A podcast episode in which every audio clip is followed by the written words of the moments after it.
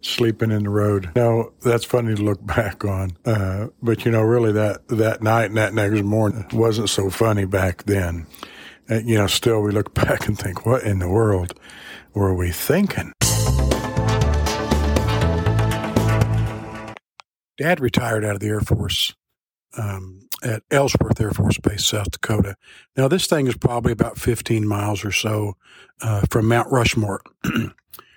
it was a strategic air command base, uh, which means it was just lo- loaded with B 52 bombers. And I think they had 12 or, or 14 of these things on the alert pad. And these things were loaded with uh, nuclear warheads 24 hours a day and, and heavily guarded. Now, living on this installation um, was really strict. Uh, so much more than some of the other bases we lived on. And I guess it was just because of the security involved. And, uh, but nonetheless, you know, it was a, a good time living there. And, uh, we retired, uh, in February. And, you know, we ended up having to stay, I don't know, two or three extra days because of a blizzard. Now, mind you, uh, the military will move you one last time when you retire. Uh, so our personal belongings had had long shipped out, and were being held in storage um, until we, you know, found a residence. And uh, that's when we uh, were moving back to Las Vegas because my mother was originally uh, born and raised in Las Vegas. Well, I'm telling you, the trip there uh, was, uh, my goodness, something else. You know, the old car we had had, uh, you know, the military life uh, was rough on it. it. it. you know, that thing had traveled across the country a time or two, and uh, had been shipped overseas to Panama, and you know the tropical weather over there was rough on it, and the speed limits are so slow over there that you just can't keep the old car uh, blown out, if you is the way we used to call it, you know. Uh, uh but anyway, and then the cold winters in South Dakota are, are just brutal on anything. Uh, so, man, I'm telling you, it was such a terrible. We made it as far, a terrible trip. Hey, listen, we only made it as far as Cheyenne, Wyoming, and that's a pretty good little jog, I guess. But uh, the old car just gave out, and uh, we stopped at a gas station. I'll never forget it, and asked this old boy directions to the Greyhound bus station. And my dad asked him, he said, Hey, we're going to go down there and we're going to leave that car there. And uh, do you want that car? He said, if you do, I'll, I'll, just mail you the title. And, you know, the look on this guy's face was priceless, but he agreed. So, uh, we got down there and like I said, our, our personal belongings had, uh, were far ahead of us.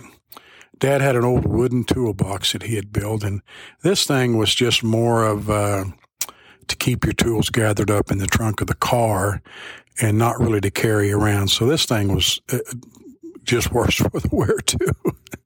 so he's he got a rope and some stuff and tied that thing up and checked in on that bus, you know, and uh, away we go. And now, mind you, in Cheyenne, uh, it's just brutally cold there as well.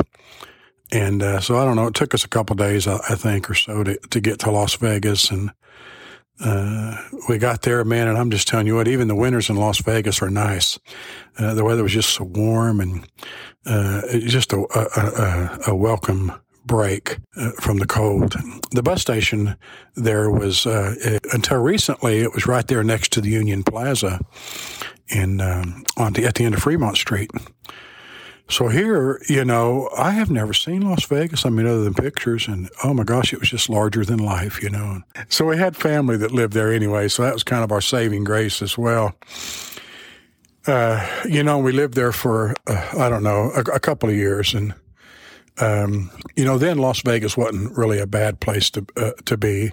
You know, crime was was not very high there because, you know, back then uh, in the mid seventies uh, still in the mid 70s, the mob still controlled it. And, and they just, other than their crime, they didn't put up with any. Uh, but, but nonetheless, you know, after a couple years, mom and dad decided, well, we've got these two kids here. We uh, need to finish raising them, uh, you know, in a, in a, a, smaller place. And of course, dad was uh, born and raised in Oklahoma. So away we go. You know, that's, that's kind of how we ended up what we now refer to as our hometown anyway, that's a backstory on all that. And, uh, you know, listen, there's a thousand details in between all that, but this might just kind of bring you up to speed on on where we're at and and kind of where we we came uh, to our hometown.